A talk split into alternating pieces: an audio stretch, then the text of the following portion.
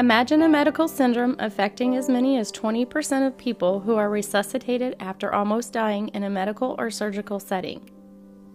This means that as many as 8 million to 20 million Americans have experienced the syndrome. We are talking about near death experiences. Imagine being on the brink of death and then ascending from your body, hovering over it, and feeling no pain, just complete love and bliss then traveling through a tunnel of light and seeing religious beings or even deceased loved ones. Imagine experiencing this and realizing it's not your time to die. Maybe you have a purpose left to fill, or maybe it's another chance at life to start living right. For many people, the question of what happens when we die is a scary and mysterious one. But for some who have been through near death experiences, the question has a clear answer.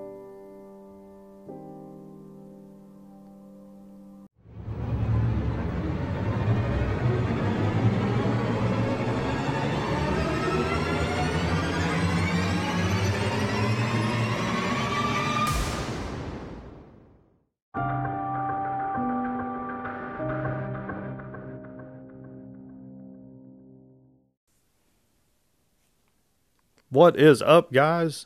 We are back. I am Derek, What's up? This is Amber. and we are with Quad State Paranormal. And, well, like I said, we're back. We did miss last week, but for good reasons. It was Mother's Day. And we hope all you awesome mamas out there had an excellent weekend. We did have a lot of people that were asking, you know, just to make sure that they didn't miss our episode. Because they So that, missed hearing us. so that was nice uh, that, you know, we have listeners that were wondering why we didn't post one.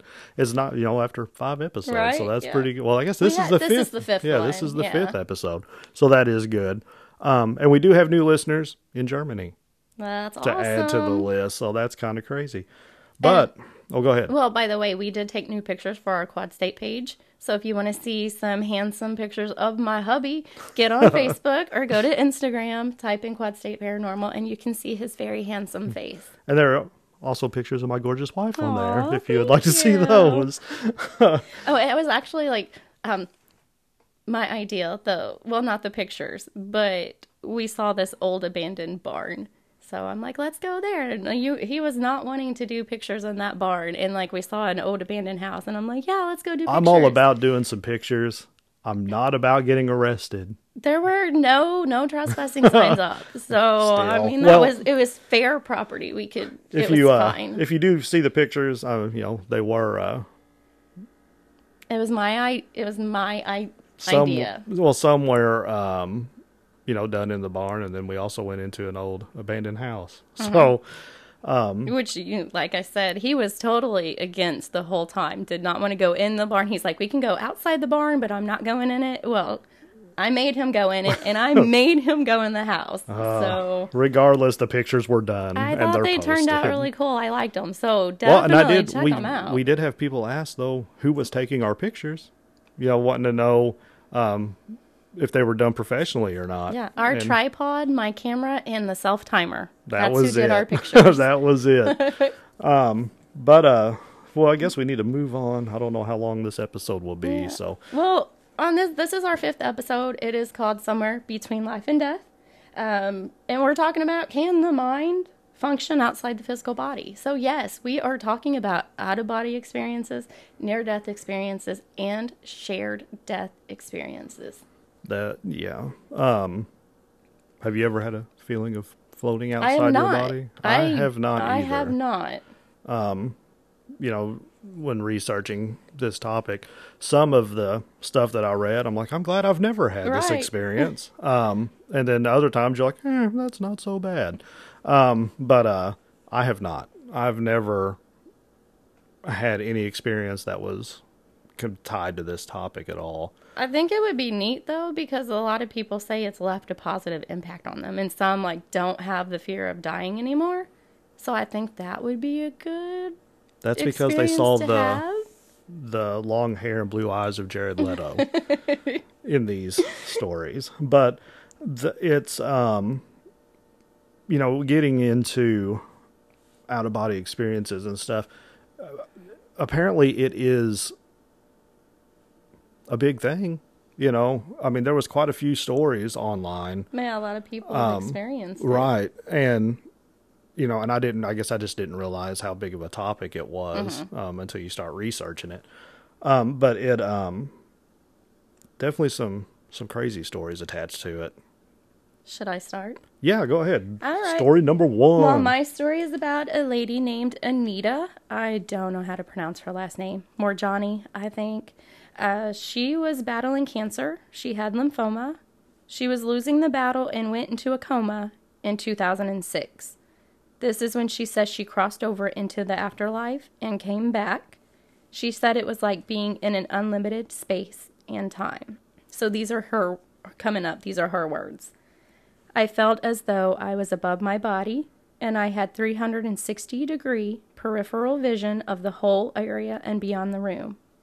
She was reunited with her father, who told her to turn back. He said that I've gone as far as I can, and if I go any further, I won't be able to turn back. But I felt I didn't want to turn back because it was so beautiful. It was just incredible because for the first time, all the pain had gone, all the discomfort had gone, all the fear was gone. I just felt so incredible, and I felt as though I was enveloped in this feeling of just love, unconditional love, and citing an incredible clarity where everything started to make sense. She said she decided to return to her body because she believed it would heal very quickly, and it did. Within four days, well, this is what she says within four days, my tumor shrank by 70%, and the doctors were shocked, she said. And I kept telling everyone that I know I'm going to be okay. I know it's not my time to die. So that's just wow. Yeah, I uh so in that one because it, you know some of the other stories that uh even ones that we're going to get into um well maybe because I don't remember because I read so many of them. So she actually made the decision to return to her body Right. according to her she story. She said she saw her father and he told her that she needed to turn back because if she didn't, once she crossed over that boundary, there was no going back after that. so she that. she actually in her story or in her subconscious or whatever she had the choice of whether to come back or go ahead and cross over. Right, and she Huh. is stating that she knew if she went back, she was going to be okay. Hmm, that's interesting, Yeah. actually, because actually that's the first, you know, the first story that I actually heard where they had a choice um, on whether to go ahead and cross over or come back. So, because most of these stories that you hear, you know, they're being pulled towards the white light, or they're, Right. you know, or somebody's telling them it's not your time, and then they wake up. So that's, um, yeah, that ending was kind of completely Yeah, different than what I thought it was going to be. Well, the most amazing thing is, you know, she went back, and four days after that experience, her tumors had shrank right. by 70%. Well, and uh, my story, my first story I have, it's it's a short story, um, but it's about a guy named uh, Michael, and it says, uh, let's see, after heart surgery ten years ago, Michael, he aged thirty five, uh, remembers floating above his bed in the hospital. Looking down, he saw nurses frantically moving around him, uh, calling for them to grab the paddles. Uh, despite the urgency in the room around him, Michael reports feeling really calm, uh, you know, for the entire time. He just floated above, watching. Then suddenly it ended. He woke up in the hospital bed with his dad and girlfriend sitting beside him. When he relayed the experience to the nurse, she laughed and just said it's a common experience for cardiac patients who have flatlined. Michael never considered himself a religious man, but after that experience, he knows there's something in the universe that is much larger than us. With that story, you know, that also comes up with, you know, with that nurse saying that there are different experiences and stuff depending on your medical condition, I guess. Um, one of the things that I found is said that experts have linked several medical and health issues to um, OBEs or out of body experiences, such as epilepsy, migraine, cardiac arrest, brain injuries, depression, and anxiety. Um, so I mean, I don't know. I didn't really get into all of the stuff that goes into that uh, with the medical stuff because I know we're just kind of telling stories about it. So I didn't want to get really on the scientific side of it. Right, but that's kind of like more of an explanation of why they happen, and that in a lot of scientists claim Right. that they're not actual like near death experiences. Well, and you know, and you know, that's we could do that in another topic some other time. Uh, the scientific, ex, you know, side of this because we like to keep this under an hour and not 30. Right, yeah. But um, it uh, you know, they do say that there are some some uh, medical reasons and stuff that people may or may not have experienced some stuff like this. So, I thought that was interesting. Right. Can I add something to that though? I know Yeah. you said you'd get a little bit further, but I don't think this is going to take that long. But you know, a lot of people say um, lack of oxygen and something about lack of oxygen causing um, something to do with the retina, and that's why they're seeing that Oh, I, bright re- light. yeah, I actually read that Um, too. uh, let's see. Some say they're caused by cerebral anoxia, which is a lack of oxygen to the brain, undetected brain activity, or the release of psychedelic chemicals like ketamine. Well, you know, and a lot of people they say um uh, what a lot of doctors and stuff they say about uh that that white light and stuff, which I'm assuming is that what you're talking about with the retinal. Right. Yeah, Okay. that's how why they see that bright light. You know, they always kind of contribute that to the bright light being above them on the surgery table or in the ER or wherever Mm-hmm. They're at. If, whether you know the subconscious or whatever, they're opening their eyes a little bit and they can see that bright Right. light just shining at them. Um, so that is another thing, you know, that could be uh, contributed to Right. the to the white light at the end of the tunnel. But a lot of scientists think that it's they're nothing more than brain created hallucinations, no more than real dreams. Uh, on this psyche- psychology today, though, there's someone who says, but there are problems with all of these explanations because with cerebral anoxia usually results in chaotic hallucinatory experiences and associated with confusion and memory loss. But people with near death experience, they're not like that. They're usually serene and structured experiences. Um, research has shown no significant similarity between psychedelic experiences because there's no evidence that the brain, because they're thinking it's by like release of Right, ketamine and stuff. But um, with near death experiences, there's no evidence that the brain has a hidden store of psychedelic chemicals that are released when we are close to death. So that's just a few little, a few things Right. going like some saying it's just scientific or hallucinations and then the other side of that saying no it can't be that so it it kind of gives both Well, and and you know, as we know, and everybody that is in the paranormal field, there's always the paranormal side of things and the scientific side of you know side of things. right So I mean, there's there's always not necessarily a battle, but there's always going to be that no matter what somebody says could be paranormal or could be you know seeing the white light or seeing a ghost or seeing whatever um you're still going to run into that side that of the the skeptics which is a good thing i'm not Right, in no yeah. way am i saying that's a bad thing but you're going to run into that side with skeptics that are all they are doing is trying to prove how you saw that why you saw that right and stuff. So that's where we meet in the middle, you know, and we're so you, we're trying to both sides are trying to create what's going on, you know. which also leads to I found information on veridical near death experiences where people actually acquire verifiable information that they could not have obtained through any normal means. They can see events that occurred in another room or another location.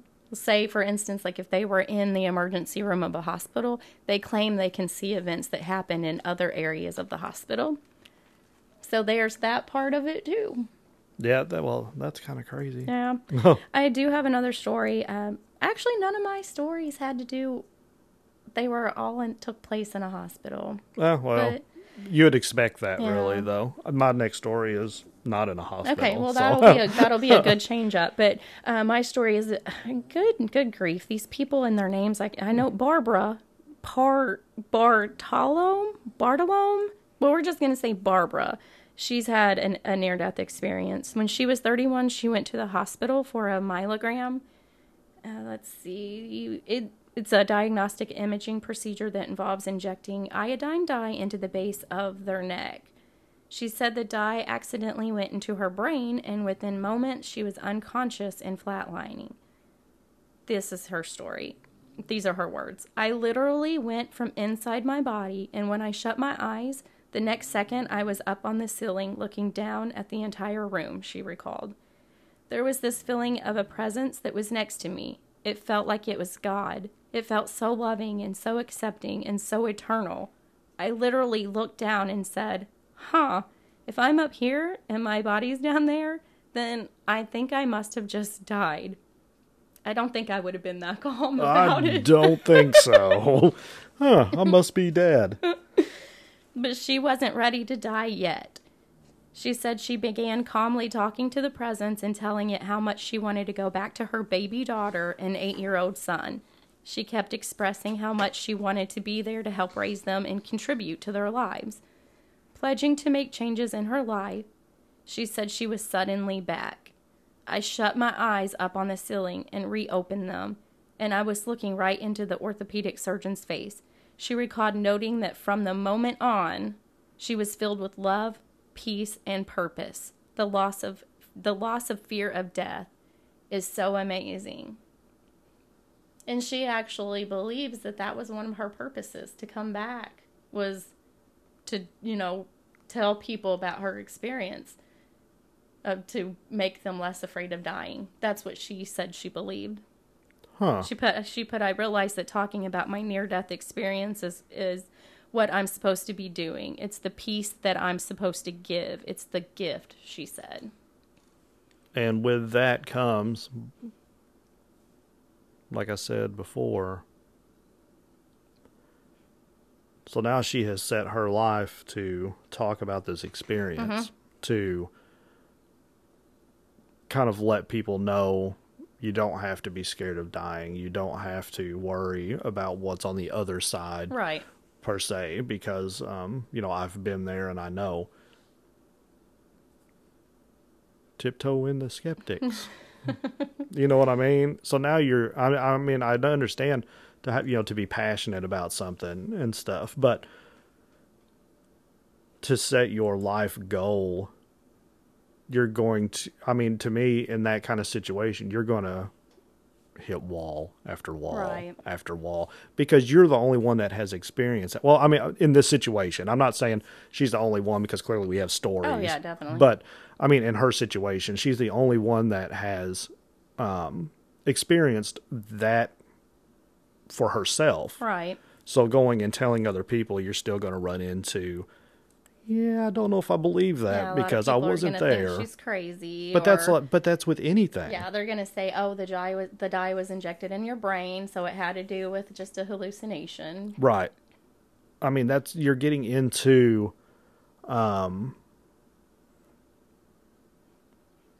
But I think it's great that she's so passionate about it. Oh yeah, That I'm that's not yeah, that's that not what I was saying. You know that she does believe that this was my experience and this is what's going to happen when you die. There's nothing to fear. I think that is great that she's so passionate about it. and if that is what it took for her to get passionate about something and I mean, don't get me wrong, I'm not it's not you're walking a fine line with this. So it's it's not good that she had to experience the Right. pain and stuff to mm-hmm. get there, if you know what I mean. Right. to her it is mm-hmm. because she knows the outcome oh, now. Oh yeah. But if that's what it took for her to find purpose, to find passion, you know, or to get passionate about something, to be able to go out and tell people about this and and you and she's not doing it to make money. She's not doing it to sell a book. She's not doing it to make a movie, you know, Right. and stuff like that. Good for her. Right. Um, I do believe that there's people that go out and they say all this stuff so they can write a book, or they can make a movie about it. But you know what though? I don't know if it's her or not. One of them, it might have been the the Anita lady. One of the people did make a book about it. But, But, I I'm mean- not saying that's why they're saying they had these experiences, though. I mean, I think if I had this experience and I thought that I was supposed to relay that information to make people less afraid of dying, I would probably write a book about it too. But I'm not, like I said, I'm not sure which lady it, which lady it was that wrote yeah, the book. well, but- and you see a lot of. I know we're kind of. Um, this is more of a discussion yeah, group, you know, I guess this yeah, time, This but it's a, it's kind of, this um, one's kind of a yeah. you know, you you have a lot discussion. of you have a lot of people that they see things and they see how well other people are doing things. Mm-hmm. Um, when I started paranormal investigating, it was before TV shows. Mm-hmm. It was before. No matter what you turn on on the Travel Channel, that's all that's on there right. And I have ran into my fair share of people that that's the only reason they are doing this. Well, you said that it took you a while to really get into it because you didn't want to be perceived as being a weird, you know, right, weird. exactly. Yeah, I did not want people to go, "Oh, yeah, that guy believes in ghosts," you know, but it did take um it did take me all of a sudden watching a brand new show that came out. Um and for me to go, "Huh, well maybe people aren't going to say that about me now or maybe for me to actually start a group and get going." Um, you know, I did my own thing up until that point, but I didn't start my group until I realized that um, society was kind of opening up, you know, for that. Um, so that I wasn't going to be considered, you know, the freak or whatever. Right. But it's, uh, you know, that's a lot of people, like I said, a lot of people that I have met along the journey through this stuff that's the only reason they're in it. They realize they think they're going to be the next, you know, Zak Bagans or whatever. Right. And, you know, I hate to tell you, it's not going to happen. but, um, you know, they've been doing this for a long time too. Um, and, uh, Well, you had been doing the paranormal investigating way before we were, way before we even met. right. So when I first you know, met you and found out you did that, I'm like, okay, you know, because I've always believed in paranormal stuff like that. So whenever I found out you did that, I'm like, oh wow, that's really cool. yeah. And now here we are restarting Quad State Right, Paranormal yeah. and doing a And podcast. I'm, yeah, I'm along for the journey. so So, it's, yeah. it's been a great experience So, for me. But we are way off topic. Yeah. I don't know how we did I that. know. So I apologize. Next story, please. okay, I got I got a story. Um That's not hospital related. So it good. is not. he probably should have went, and he may have. But um this is actually about a guy named Brian. Um he is now 30 years old. Um he was 7 when he was climbing a tree in his backyard and took a fall. He landed on his back, hitting his head on a root. However, the next thing he knew, he was getting up, brushing himself off, and then he saw his his mom running over and was yelling for his dad at the house. Brian was ready to tell her exactly what had happened and that he was okay when he turned around and looked down and saw himself laying there unconscious. Wow. Says from a distance, he watched his mom kneel over his body and gently pat his face. He then woke up with her leaning over him. To this day, he is still unsure what caused the amazing experience, but he has uh, he has definitely opened his mind uh, to things where people would normally assume disbelief. Well, I think if I found one of our kiddos laying, you know, that had just fallen out of a tree, I don't think I'd just be gently leaning over them, gently patting their face. Uh, I'd be frantic. I'd be screaming. Wake up, son. Junior, Junior, please wake up. Yeah, I don't think that's how that would have been. Yeah, I don't do good in those situations. I'd be like, Derek, you look, you find out what's wrong, and then It had definitely I'd been like be that the if he'd have been bleeding. I'd be in the background just screaming, and like I'd already be calling nine one one. If he'd have been bleeding, you'd have definitely been yelling at me Yeah. to look. Mm-hmm. Um, but uh, no, that's interesting. Uh, you know, again, another story about a guy seeing his own body. Mm-hmm. I've also heard stories. I didn't get one. I should have because I didn't think about it till just now. Of people that were in car accidents. Though that would have been good. I did not think about that, but that's one of the more common out of body experiences. I've heard about those before, but whenever I was looking up to find good stories, like nothing popped up. Um, I've seen, don't know how true they are, but you can look up online and you can see videos that where traffic cameras have caught something. I've seen, yeah. You know, like uh, where people have been in accidents and then you see something just kind of fade off to the side, kind of looks, well, paranormal, you know. So don't know if it's a spirit or you know or a soul or Mm-hmm. you know you don't know, but it's uh, there are videos out there that was traffic cams. Have you heard ones of people say that somebody saved them and then Yes. that person disappeared? Yep. Like after And no they one- saved them, they just disappeared. Well, and then they try for a long time to find this person, and they knew they were wearing a whatever it was they were wearing, whether it was a construction outfit, whether it was uh, a police uniform or something, and nobody has a clue who this person is, even though they were able to read the name tag.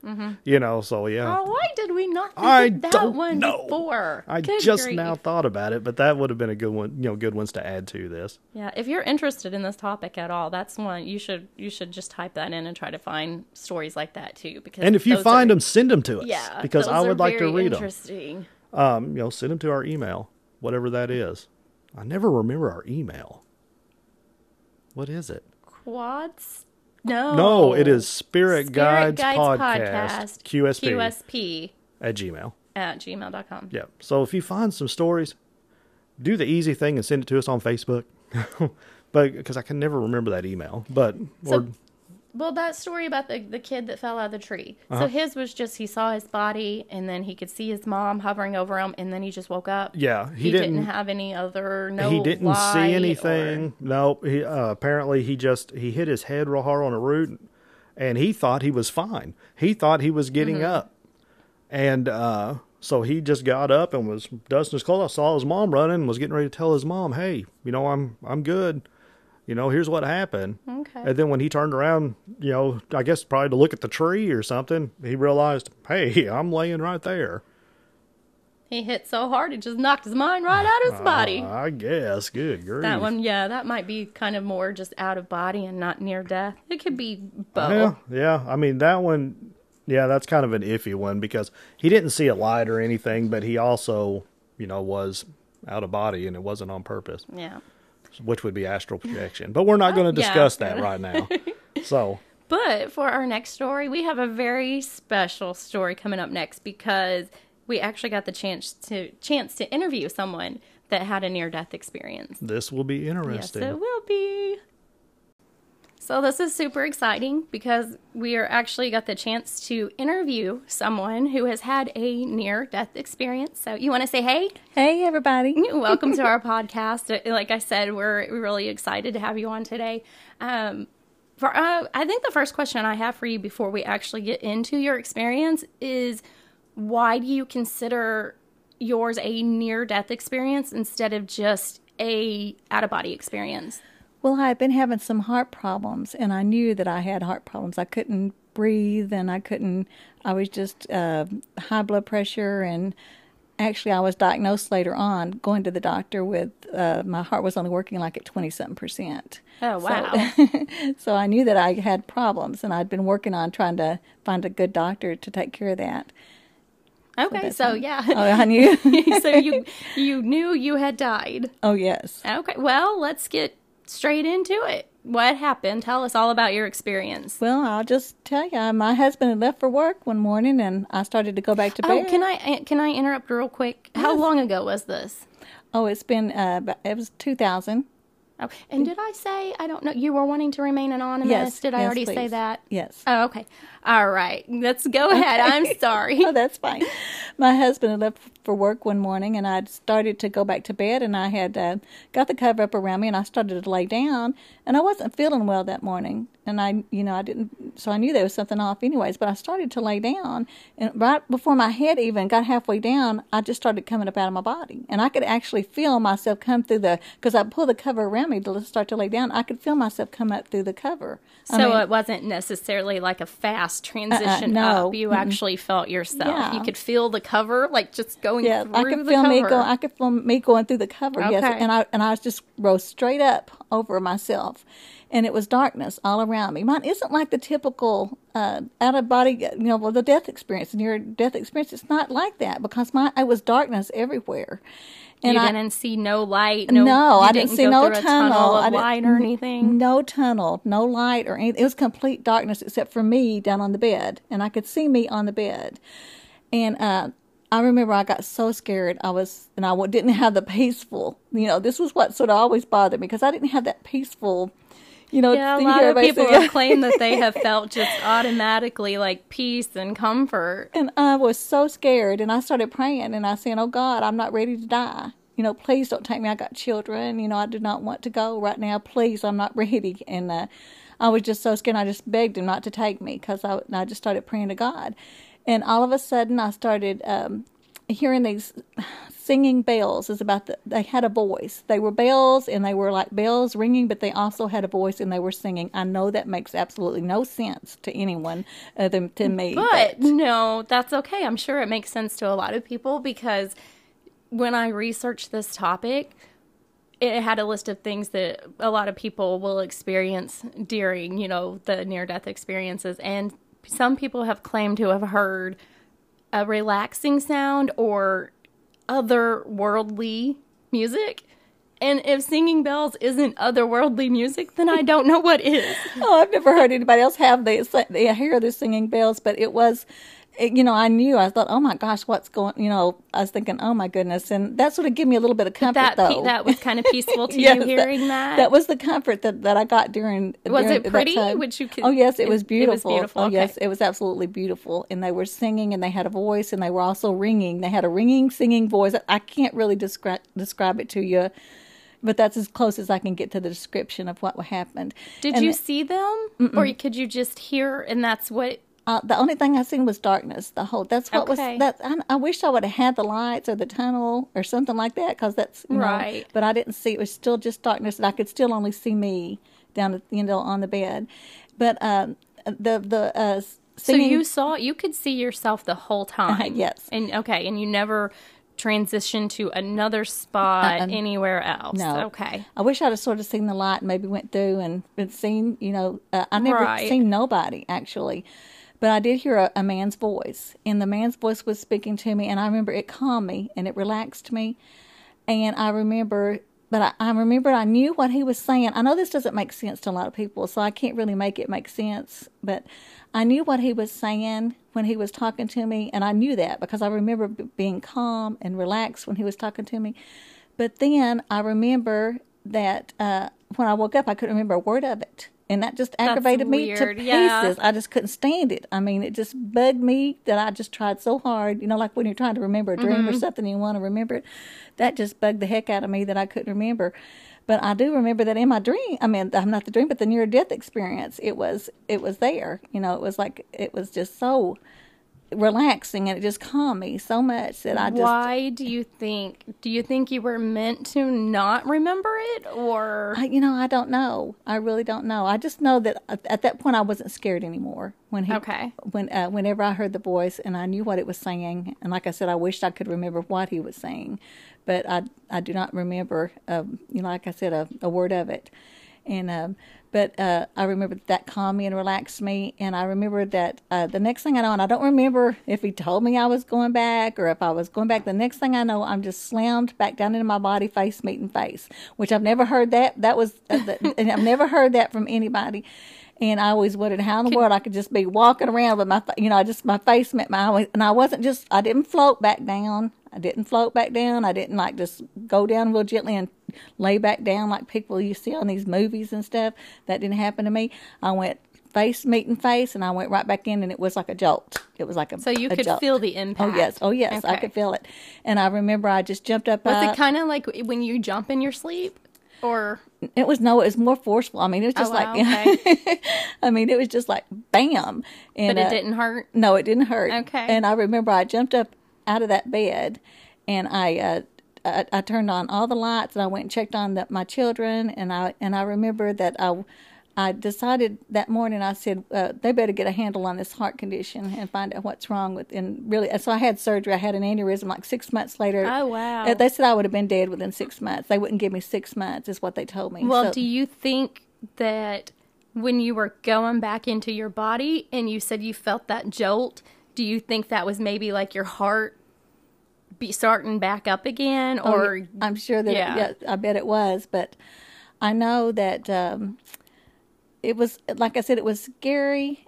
But I, I don't never. I had. The, there's one good thing that did come out of it. If, if anything, out of this whole thing was I didn't dread. I knew that there was a hereafter, and I never really questioned it. But I mean, when you have something like that happen, you don't question. it. Right. I mean, you know, when you come up out of your body and you see your body and all these things happen to you, even though I've never heard of an experience like mine, because most people see these beautiful lights and these beautiful tunnels and, and beautiful colors and the angels and all this, which I wish I would have had that. I really, but even even though I didn't have all that, I still had the, the singing bells and the comfort of the man's voice. And, uh, and do you believe and I know you didn't see the the man, do you believe that that was God or Jesus? Yes, I do. Okay. Yes, because I don't see anything else comforting me and, and me and being as scared as I was. Because I mean, I was scared. You can't imagine. I mean, uh, just being come out of your body like that and be up over your body, knowing that you're dead. I mean, I mean, there was no doubt in my mind. I started praying the minute I went up. I mean, I started praying to God. God, please, I'm not ready. Don't take me from my kids. I mean, I was, you know, and so I know that, that So you got a second chance at life. Oh, absolutely. So you were, you know, you had died at that moment, and there was a reason that you were brought back. yes, absolutely. That's an amazing experience. Yes, it was. And for anybody out there that's listening, believe me, there is a hereafter, and you do go somewhere. Is there anything else you'd like to add? Um, let's see. Well, just that I hope it's a comfort. My story is a comfort to someone that might be worried about passing on, and because I know I, I've always, like I said, been religious and believed that we go, you know, to heaven or to hell, you know, Right. one or the other. But just to have that that experience, that near death experience, really instilled in me. Yes, you really you go and you go then. You don't go, you don't wait about, or at least I did. That would be comforting to me to know. and so, and I, you know, I worried about that because you worry about, well, where do you go right after? You know, do you go and stay in your grave till you get caught or whatever? But I went when I died. I went straight up, and I, and like I said, I would love to hear other stories, and I, because I don't hear no stories like mine. Mine, it's uh, the only ones I ever hear is about the light and the tunnels and all that stuff. And like I said, I would have loved to have that. Right. Even though my experience was wonderful, I think I would have liked to have had a little bit of light rather than the dark. Yeah. But I did uh, the the voice, like I said, the voice did calm me, and maybe it just wasn't ready for me to go any further than what where I went, because like I said, um, you know, my, my heart condition that I had was really severe. I mean, I had they said if I wouldn't have come in, I wouldn't have been here six months. But they didn't even give me six months. Right. So and and and that's when I went to the doctor. The reason I got the results right away was because I told him I died. I said, I know I died, and that's what I told my doctor, and and that's, I mean, and they and they started doing the test, and they said, yep, you know, you're, we imagine you did, you know, so, but please, anybody out there, if you're worried about passing over, don't, because you do go somewhere. You might want to try to change the place when you're going. Right. try to try to be a better person. Yeah, Well, but uh, I'm not here to preach at you. That well, I'm sorry you didn't have the typical like light experience, but I will say I think singing bells that was a very good comforting. sign. It was, the, um, and also, the voice, yeah. You some people say that they have seen loved ones, you know, like deceased Yeah. uh, loved ones who I had already passed. that, Maybe yeah. you didn't see it just because. Well, other people also say some people say they were given a choice. Like if you come any further, you're staying here. There's no going back after you come this far. Yeah. So, you know, maybe it's just that you didn't have a choice. Maybe that's why you didn't see people, you know, see loved ones, didn't see the light because it just really was definitely not your time. And you weren't getting a choice on if you were coming back. Like you were going back. That's just how it's going to be. Yeah. You don't get a choice. And like I said, I don't remember what the, It's the a- man's voice. I remember it was a man's voice, and he might have told me those things. He might Yeah. have said, you know, you're not going any further. You know, you're and maybe back. this was just your wake up call. Like you need to get help. You, This is it. This is your wake up call. You're gonna you get help Yeah. now. And also, like I said, is immediately after I was uh, come through, the covering went up and see my body. I started praying. I did not want to leave my children. I, let, I you know, I, I just couldn't stand the thought of leaving them, and I wasn't ready. And I mean, immediately. I mean, it didn't take me long time. I said, "Oh God," because I knew I died. I mean, I knew it. It did. I mean, I, I said, "Oh God, please, I'm not ready. Please, please." And I mean, I was just begging him. And uh, like I said, um, so maybe that's why I didn't go either. Maybe you know, he just said, "Well, she's she's not wanting to go. Maybe I don't need to take her." Right. that very well could be it. but I know if he ever decides to take me, I'm going. If it's his decision, I'm going to be there. So, but anyways, thanks for listening to my story. Yeah, well, no like problem. said- Thank you so much for being on. And I'm glad that even though it wasn't quite the experience, I know you you know you had stated you wanted the more light and everything, but I'm still glad it was a good experience for you. And I mean, all in all, you're you're glad it happened. Oh yes, absolutely. Because like I said, I know that that, uh, and I do think that the voice was was uh, Jesus. I do. I think because it did calm me, and there's no amount of it had to take it had have to take Jesus to calm me and something like that. Believe me, because I was so scared. And uh, I just wish I could remember what he said. Yeah, for goodness sakes, maybe they could put transgress me or something. But it's been it's been what about twenty over twenty years? Yeah. You because you said that 20, happened around two thousand yeah, it's something. been 21 years. Yes, I've told this story to everybody, but I've never heard nobody have that same kind of experience. So please, if anybody's had a experience like mine, please let me know because it would make me feel better to know that somebody else has just had an experience similar similar to mine. Because Right. you know, most of them, like I said, they got the light and all this stuff, and I'm thinking, well, I didn't see no light, but I did have some good experiences out of it. Like you said, the bells and the voice, and so I, I think I was headed in the right direction. You've got another, you know, over 20 years since then. Yeah, so, yeah, you must, whatever the voice told you to do, you must be doing something right. Yes, so, absolutely. uh, thank you so much. That's, that's a, a, an amazing story. Oh. And I'm so glad you shared it with us. So, thank you so much for, for coming on. And- Thank you for having me, and I appreciate it. All right. Thank you. You have a good day. You too. That was a really good interview. Good job Oh, well, thank you. on your first interview. first interview. interview and first guest on our show. yeah, that was nice. Um, it was very interesting to hear, uh, you know, somebody's personal experience uh, for something like that. And I know she kept saying that she's never heard of anybody else having an experience quite like hers. So if anybody has had one like hers, then, you know, just let us know. That way I can relay to it, relay it to her. right. Um, yeah, and just send us an email or contact us on Facebook because you know she wanted to rem- remain anonymous. Yeah. So, uh, but we'll make sure and get that information to her so she knows that she's not the only one that's had that kind of experience. I don't know really what to call that, but um, like it really was an out of body Right, experience, yeah. I guess. Yeah, and a near death experience. Yeah. So both of them, yeah, really. So, um, but yeah, we'll definitely forward that to her and uh, let her know. yep, she'd like to hear it. So it seems like people who have had these experiences, um, I mean, they've been positive for the most part. Right. It's like they feel unconditional love and no fear of dying anymore. But not all near death experiences are positive ones, though. And some may scare one enough to completely change their life and make them start living right. And that is exactly what happened To to. Ebenezer Scrooge. exactly. yes. I just thought about that. Okay, go ahead. Sorry. But that's what happened to this guy named Dr. Parti. He's an anesthesiologist at a heart hospital. He claims he was very materialistic and often looked down on people who he considered to be below him. In 2008, he was diagnosed with prostate cancer. He had surgery to have it removed, but it caused complications and left him in excruciating pain. In 2010, he had to have emergency surgery.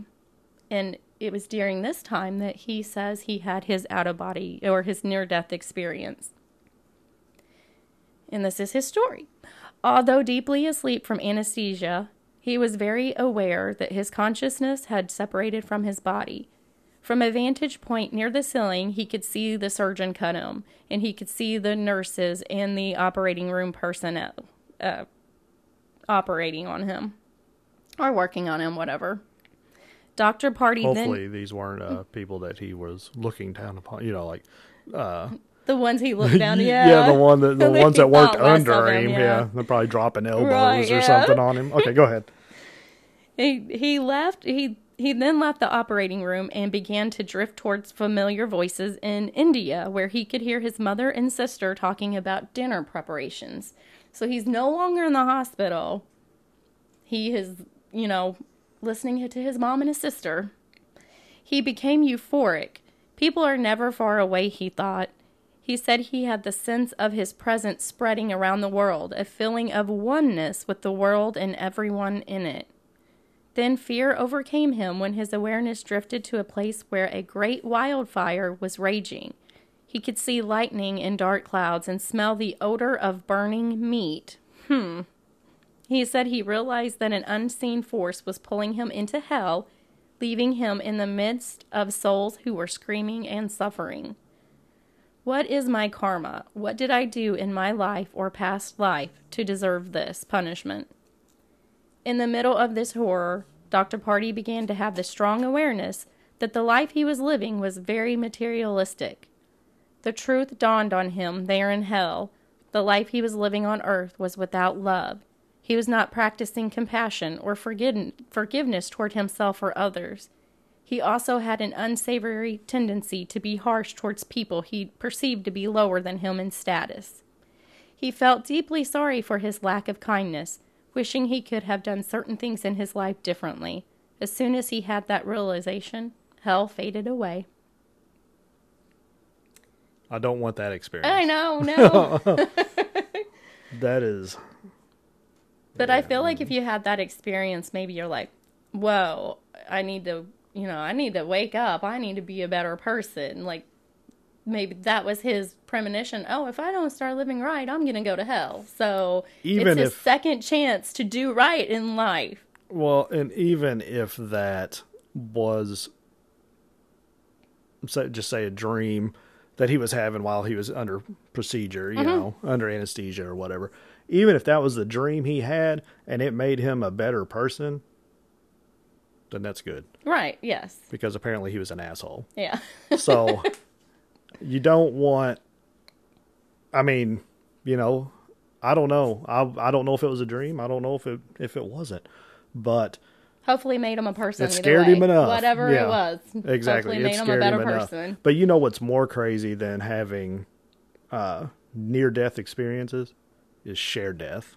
And I have. I have an article I found on CNN.com. is crazy because I've heard stories, you know, here and there about that, but there's like a million of them online. Mm-hmm. Like I said at the beginning, these stories are all over the place. Right.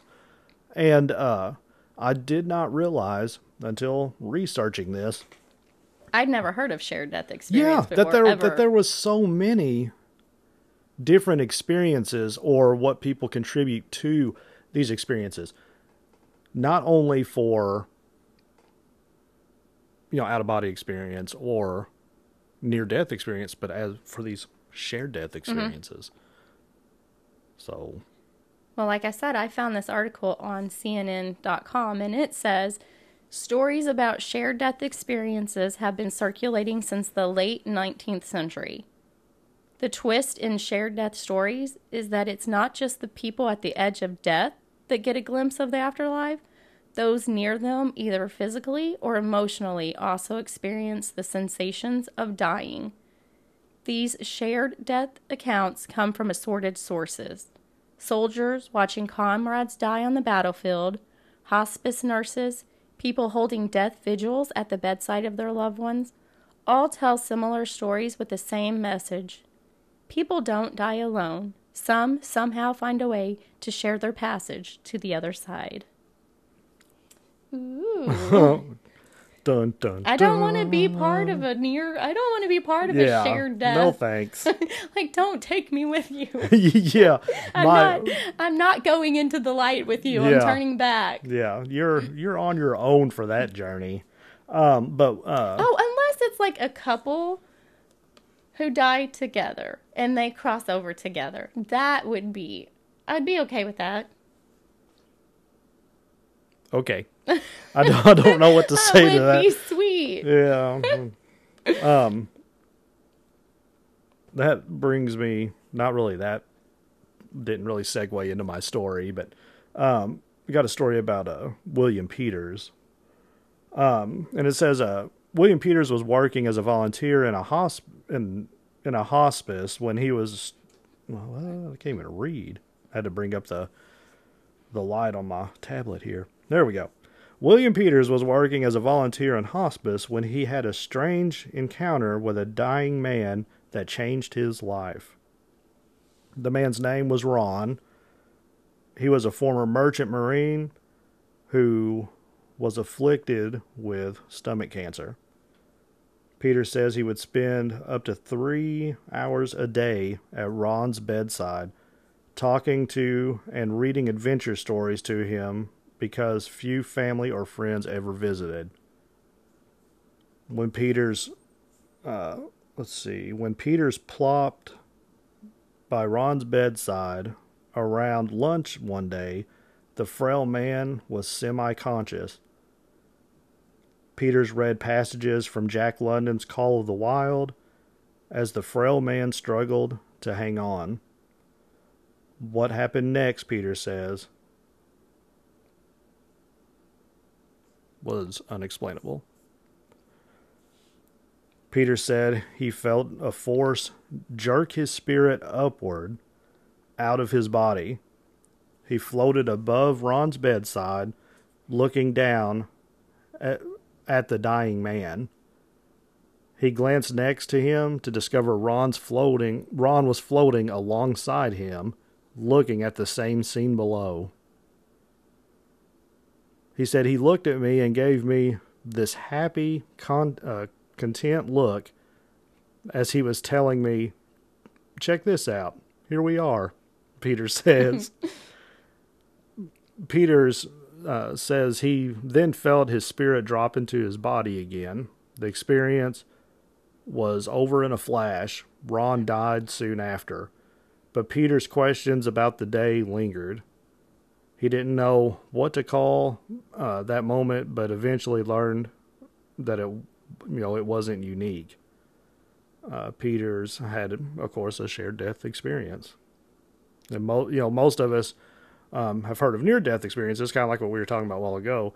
Um, but uh, you know, the stories of people who died and returned to life with tales of floating through tunnels to a distant light, you know, have become part of pop culture. You know, like I said, I didn't know much about that until I started researching it. yeah, it. Never heard of it. Um, but uh, you know, yet there's a that other category now, um, of near death experiences, which are you know the shared death experiences, which are more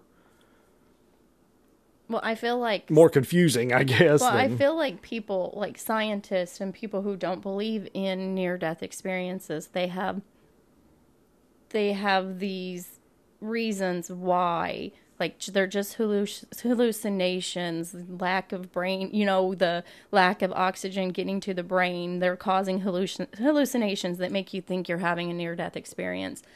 I don't know that they could really explain shared death experiences like maybe if it was somebody who knew the person and they were so like overcome by grief and I read a I read an article about that that there's like oh they're just so overcome with grief and they want to make up this story that they got to share this experience about their loved one dying and going to heaven but that's a story about a man who he didn't really have a connection to this guy no, he was just a hospice volunteer, right? Or a hospital volunteer. Yeah. He wasn't personally or emotionally attached to this guy. It was just somebody who he went in and visited because the guy didn't get many visitors. So he wouldn't be so I'm not saying you can't care Right, about yeah. somebody. I'm not saying that, but he might have grown attached to the to this man, but Well, how long did it say? Three years? Is Oh, was it 3 Hang years? on. I, Oh, I may be well, wrong. Let me look. Um, blah, blah, blah. Uh, oh no, no. It says he sat with him for three hours a day, Okay. uh, but it doesn't really say um, how long it was. It just says that he sat with him for three hours a day. Right. Well, I mean, I w- I'm not, you know, No, we don't- If so I we don't sat know with if that's- somebody at a hospital and you know sat with them, I would be sad when they died. I would, but he didn't have an, emo- you know, he didn't. with that being said, I don't know how hospice people do that. Right. Yeah. I'm glad people are out there that are Mm-hmm. able to do that, so people don't have to die by themselves. Um, I don't. I I'm not one of those people. I Yeah. could. It'd be hard that. for me emotionally to do that. Yeah, especially ones that deal with children. Right. Yeah. There's, There's no way I could do no that. way. So, kudos to you guys for being able to do that. Um, and I wish I could because I would like to be there, you know, for you know kids and stuff. But that would just be heartbreaking. I can't imagine. I don't even want to think about that. No. Okay, moving on. Let's talk Moving about on. different death.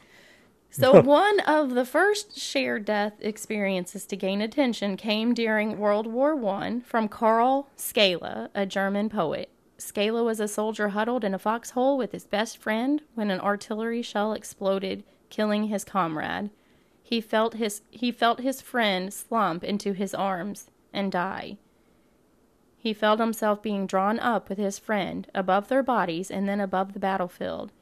Skala could look down and see himself holding his friend. Then he looked up and saw a bright light and felt himself going toward it with his friend. Then he stopped and returned to his body. He was uninjured except for hearing loss that resulted from the artillery blast.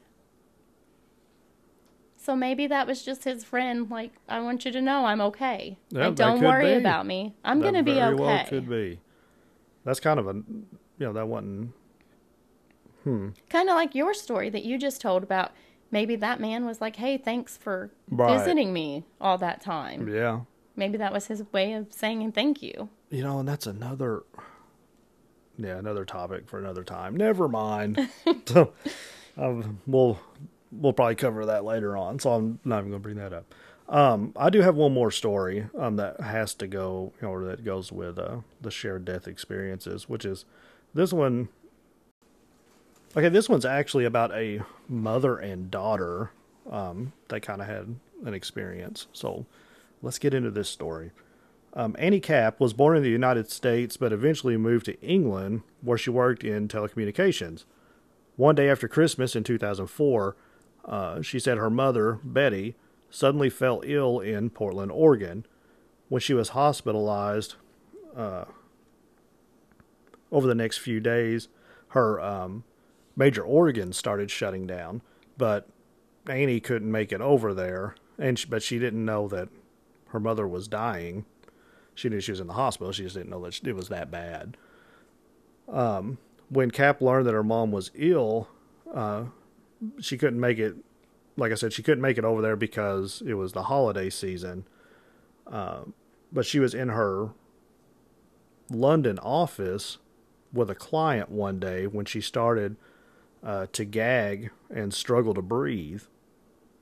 She was mystified because she uh, was in good health. She struggled for air for about 25 minutes and with a uh, growing sense of dread regarding her mother. Um, she said, I felt and heard this strange gurgling in my throat. I started coughing and gagging, and I had a deep, growing sadness. I quickly rescheduled my client, and once they had left, I ran as fast as I could to my house and called my mom's hospital phone. That's when she learned that her mother had been gasping for air and on the verge of death. While Annie was on the phone, she says her mother died. She's convinced that somehow she shared her mother's death, but she kept denying it because she was an agnostic at the time who did not believe in the afterlife. Now she says she does. Today, Annie is a therapist in London and an author of Beyond Goodbye, an extraordinary true story of a shared death experience. It wasn't a blissful experience, she says, about that day after Christmas, because I felt like I was suffocating. it's kind of like that like twins you know, they say twins have that Oh, connection yeah. to each other, and if something happens to the other one, Oh, that's another thing we sh- we could have looked yeah, up. Dang. They claim that they can sense it or feel it, yeah. or sense when the other one's in trouble, or Right. Yeah. That's Yeah. crazy. Um, we might do an episode. We're gonna have to do a part two. that, Well, we're gonna have to do a part two because We we've got we've got yeah. Soldiers, we've got twins, and we've got um what was the other one we thought of? Oh, car accidents Oh, and stuff. yes. So yeah, we'll definitely have to do a part No, two that'll- this. Yeah, that it'll give us time to like get our stories all together and stuff. Yeah. I do have one more story. All right. Okay, so a lot of nurse, nurses and healthcare workers claim that when someone dies, that a light will exit the top of their, just exit from their body or top of their head or something like that. Seen that on videos too. Now I don't know how true, you know, you whenever you see videos, you don't know if they've been edited or not. But yeah, I have seen stuff like that um on videos also. But yeah, uh, and they have signs that, I mean, other than that, they say that there are signs that someone else is going to, to die. Um, like there will be a sudden drop in temperature at the bedside of a dying patient, or a light will surround the body of that patient. Well, one lady, her name is Penny Sartori, and she has a shared death experience. She was a nurse for 21 years and she had a deathbed vision that left her shaken. One night she was preparing to give a bath to a dying man who was hooked up to a ventilator and on other life prolonging equipment. She says she touched the man's bed and everything around stopped. She said her surroundings disappeared and it was almost like I swapped places with him. She said she could suddenly understand everything the man was going through, including feeling his pain. He couldn't talk, but she says he could she could somehow hear him convey a heart-wrenching message. Leave me alone. Let me die in peace. Just let me die. And it that experience caused her to do a 5-year investigation into such stories and she published the book The Wisdom of Near-Death Experiences. So hmm. there's that. So with that, did she not do anything to help him then?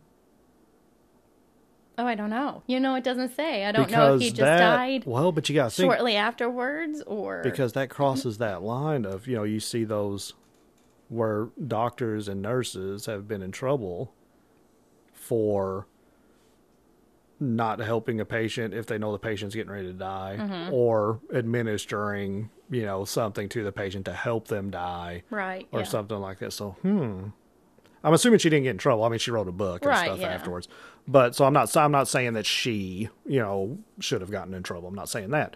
I'm just saying you do hear those stories too you know where people say well they told me that they just wanted to die and then they give them a shot of something Right. or they just walk out of the room and let them die and then they end up in prison you know so yeah, I didn't even like none of that came to mind when I was reading that story. Yeah. Wow, yeah, it's interesting Too that you brought ID that channel. up. Yeah, too much id channel but she didn't go in. It didn't say anything else further about if he died shortly after that or Yeah, or well, I mean, like I said, you know, obviously she didn't get in trouble. Yeah. Um, but I mean, there are those other cases where people have said the exact same thing, so they've helped the patient die in some sort of way, and they end up in prison.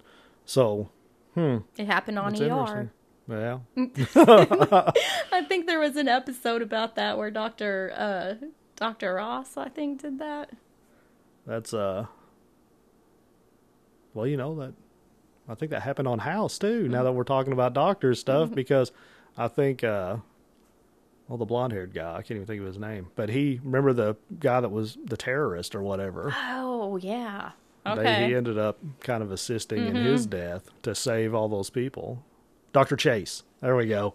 Came to me. Anyway, that's way off So That's a whole different that's a whole different ID channel episode. So, but um I think that's pretty much all we have for today. yeah, that's all I've got, but yeah, we definitely are going to do a part 2 because we just came up with a, a lot more different stuff for this topic. You know what would be better for part two?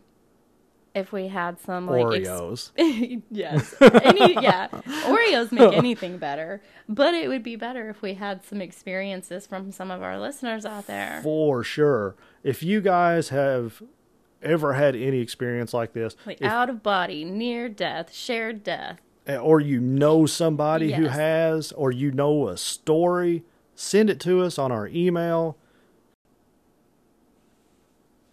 Spirit Guides QSP podcast at gmail.com. You know, I think we might have been saying that backwards Yeah, I in some of the other been. episodes. I think we said Spirit Guides podcast. Podcast, yeah. But it is, I mean, for certain, it is Spirit Guides QSP podcast at Gmail. It is. Yeah, and I do think that we've been saying it wrong, but just be like everybody else and send us a message on Facebook or uh, Instagram. Yeah, it's just as easy to check it on there. Uh, but if you are one of those people that like to send emails, just it is our official email is Spirit Guides QSP podcast at gmail.com.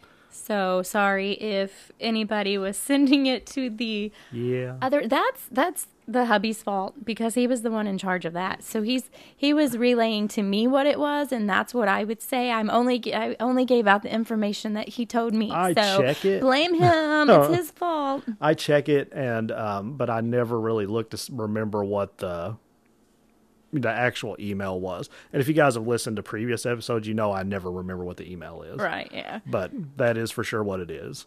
Spirit Guides QSP podcast at gmail.com.